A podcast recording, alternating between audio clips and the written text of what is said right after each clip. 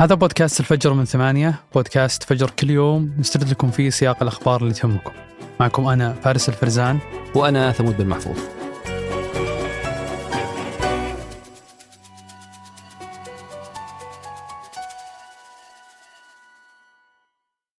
قهوة الصباح وأجود محاصيل البن المختص تلاقيها في خطوة جمل. اعرف أقرب فرع لك من الرابط في وصف الحلقة.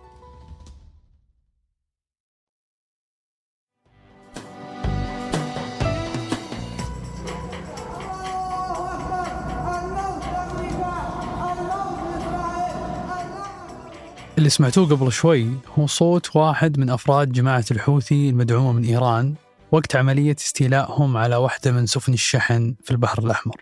وفي الفترة الأخيرة زادت أعمال القرصنة البحرية اللي تسويها ميليشيا الحوثي. تستهدف هجمات الحوثيين تدفق الإمدادات بين آسيا والغرب وتشكل تهديد كبير للاقتصاد العالمي. وحتى نستشعر تأثير مثل هذه الهجمات ضروري نعرف أن مضيق باب المندب يربط خليج عدن بالبحر الأحمر وما بعده حتى قناة السويس. ونتكلم عن أكثر من 21 ألف سفينة تمر من خلاله كل سنة. يعني حوالي 57 سفينة بحرية كل يوم وكلها معرضة لخطر جماعة الحوثي. ولأن مضيق باب المندب هام للتجارة العالمية فخلني أشرح أهميته بشكل مبسط. هو يفصل البحر الأحمر عن خليج عدن والمحيط الهندي وكذلك يفصل قارتي أفريقيا وآسيا. وتحده من الجانب الأفريقي جيبوتي ومن الجانب الآسيوي اليمن. وعرض المضيق نحو 30 كيلو متر وزادت أهميته بعد افتتاح قناة السويس عام 1869 واللي ربطت البحرين الأبيض والأحمر. وبعدها صار المضيق يربط التجارة بين أوروبا وبلدان المحيط الهندي وشرق أفريقيا. واللي زاد أهميته أكثر وأكثر أنه ملائم كعرض وعمق. لمرور ناقلات النفط في الاتجاهين. ولذلك يعتبر هذا المضيق طريق هام لكل الاقتصاد العالمي. وخلال هذا الشهر تقريبا ثلاث سفن تعرضت للهجوم أو التعطيل بالقرب من اليمن وأعلنوا الحوثيين مسؤوليتهم عن الهجوم. مع زيادة هجمات جماعة الحوثي على سفن الشحن أجبرت شركات الشحن على تعليق الإبحار عبر البحر الأحمر مؤقتا. وأصدرت شركة شحن الحاويات العملاقة اي بي مولر ميرسك تعليمات لسفنها المتجهة إلى المدخل الجنوبي للبحر الأحمر بوقف رحلاتهم. كذلك أعلنت شركة شحن الحاويات الألمانية هاباج لويد تعليق رحلاتها عبر البحر الأحمر مؤقتا بعد ساعات من تعرض واحدة من سفنها لهجوم بالقرب من اليمن. وبسبب هذه الهجمات ارتفعت تكلفة شحن البضائع عبر البحر الأحمر. لأن سوق التأمين في لندن أدرج منطقة البحر الأحمر ضمن المناطق عالية المخاطر. هذه المشاكل اللي سببتها هجمات جماعة الحوثي تزيد من عمق التحديات في قطاع الشحن البحري. لأن تقريبا من بعد كورونا والقطاع يعاني من انخفاض في الإنفاق العالمي على السلع ومن بعدها تراجع الطلب على الشحن البحري. فزيادة المخاطر على السفن بيزيد من كلفة نقل البضائع ويعطل سلاسل التوريد وكذلك يسوي تأخيرات ما يمديك تتنبأ فيها. وبتكون شركات الشحن مجبرة على البحث عن طرق أطول وأعلى تكلفة حول أفريقيا وأمريكا الجنوبية عشان تتجنب مخاطر العبور في منطقة البحر الأحمر. قد تجبر السفن على تغيير مسارها والإبحار حول رأس الرجاء الصالح في أفريقيا. كل هذا يصير بسبة ميليشيا الحوثي اللي تستفز العالم وتقرصن البحار. بس السؤال الأهم هل معقول ما في قوة تردع جماعة الحوثي؟ بالتأكيد أن في قوة دولية تحمي هذه المنطقة وهي كذلك ما هي بحديثة الإنشاء فبعد أحداث 11 سبتمبر عام 2001 نشأت قوة أمريكية بالتعاون بين 12 دولة عشان يأمنون الملاحة في المضيق لمواجهة تنظيم القاعدة والقراصنة في المنطقة. وهدف القوة هو تحسين البيئة الأمنية بكافة المناطق والممرات البحرية. وتوفير العبور الآمن لحركة تدفق السفن عبر الممرات الدولية البحرية. كذلك ضمان مصالح الدول الشريكة ثم توسعت هذه المجموعة لتأسس فرقة العمل المشتركة 153 في 17 أبريل 2022 وضمت 39 دولة كعضو ومقرها الرئيسي في مملكة البحرين. في نص ديسمبر 2022 تولت القوات البحرية المصرية قيادة قوة المهام المشتركة. ومن 12 يونيو في 2023 صارت أمريكا تتولى قيادة هذه القوة. ومن حيث المبدأ تمتلك القدرات اللوجستية والتسليحية الكافية لتحييد أي تهديدات بحرية أو جوية. لكن في خشية من أن تؤدي أي مواجهات مع الحوثيين في هذا النطاق إلى تزايد التهديدات اللي من الممكن أن تتعرض لها القطع البحرية المتواجدة قرب الساحل اليمني. لأن الحوثيين عندهم خبرة في هذا الجانب. سواء عبر الزوارق المسيرة أو الطائرات بدون طيار أو الصواريخ البحرية.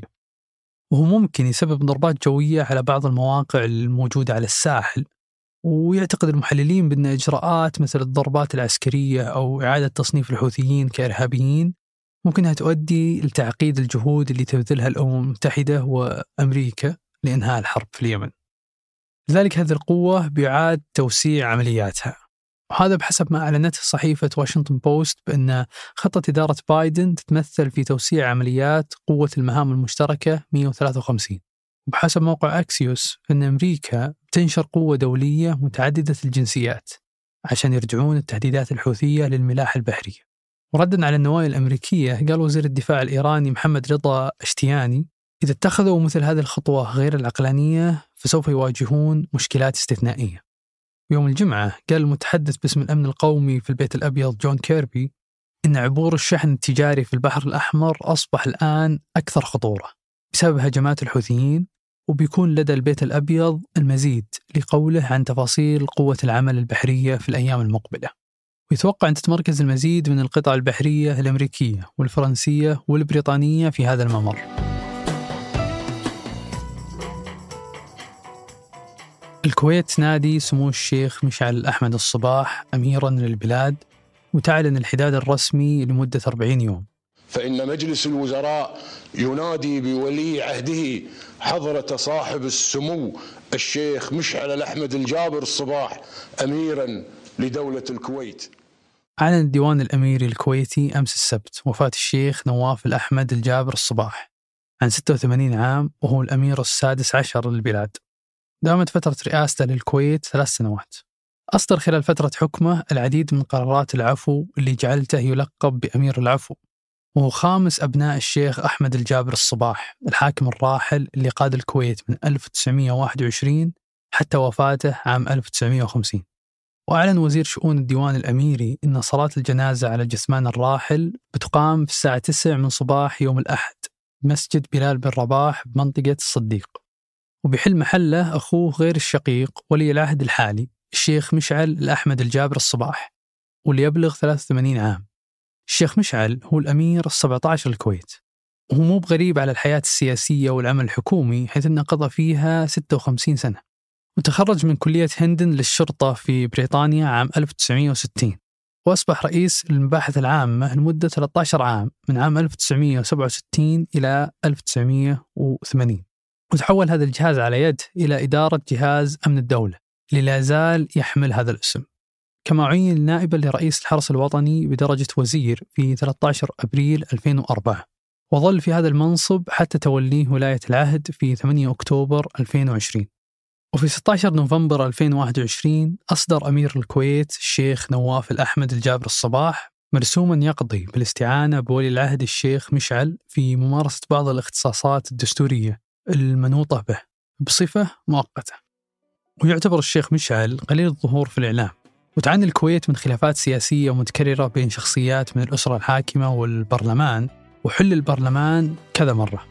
وخلال ثلاث سنوات شهدت الكويت تشكيل سبع حكومات.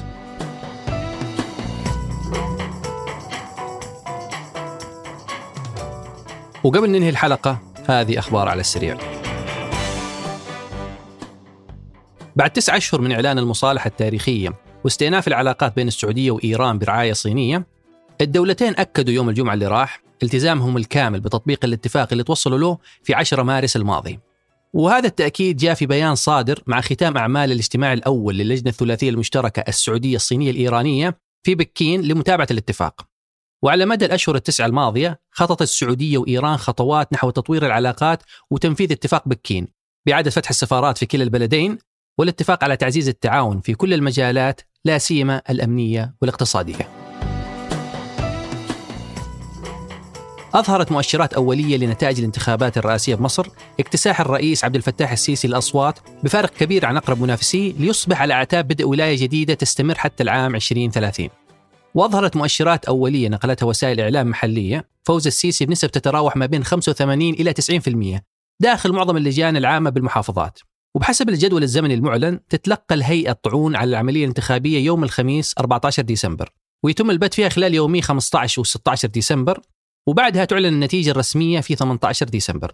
وسابقا نجح السيسي بنسبة 97% في انتخابات 2018 وبنفس النسبة تقريبا في العام 2014 حكمت المحكمة على محامي ترامب السابق جولياني بدفع 148 مليون دولار في قضية تشهير متعلقة بانتخابات الرئاسة الأمريكية عام 2020 وقضت المحكمة الفيدرالية على محامي ترامب السابق رودي جولياني بدفع غرامة مالية بعد ما أدانته بالتشهير بامرأتين من ولاية فيرجينيا. وأمرت هيئة المحلفين رودي جولياني المحامي الشخصي السابق لدونالد ترامب يوم الجمعة بدفع أكثر من 148 مليون دولار لوكيلتين انتخابيتين. ودين جولياني بالتشهير بهما خلال الانتخابات الرئاسية في 2020 وقائع هذه القضية تعود إلى مقطع فيديو ظهرت فيه أم وابنتها أثناء فرز بطاقات الاقتراع وهم يتبادلون حاجة. وتبين لاحقا أنه هذا عبارة عن قرص حلاوة نعناع لكن جولياني رئيس بلدية نيويورك سابقا والمدعي العام السابق للمدينة نفسها وقتها ادعى جولياني أن المرأتين تبادلوا مفتاح ذاكرة USB ذاكرة الفلاش وأكد وقتها إنه هذا الشيء صار عشان يزيفوا نتائج الانتخابات. وبعد ما صدر الحكم صرح جولياني للصحفيين عند المحكمة أنه المبلغ غير منطقي وأضاف أنه واثق أنه عندما تعرض هذه القضية أمام محكمة عادلة ستبطل بسرعة كبيرة مشيرا إلى نيته بالاستئناف.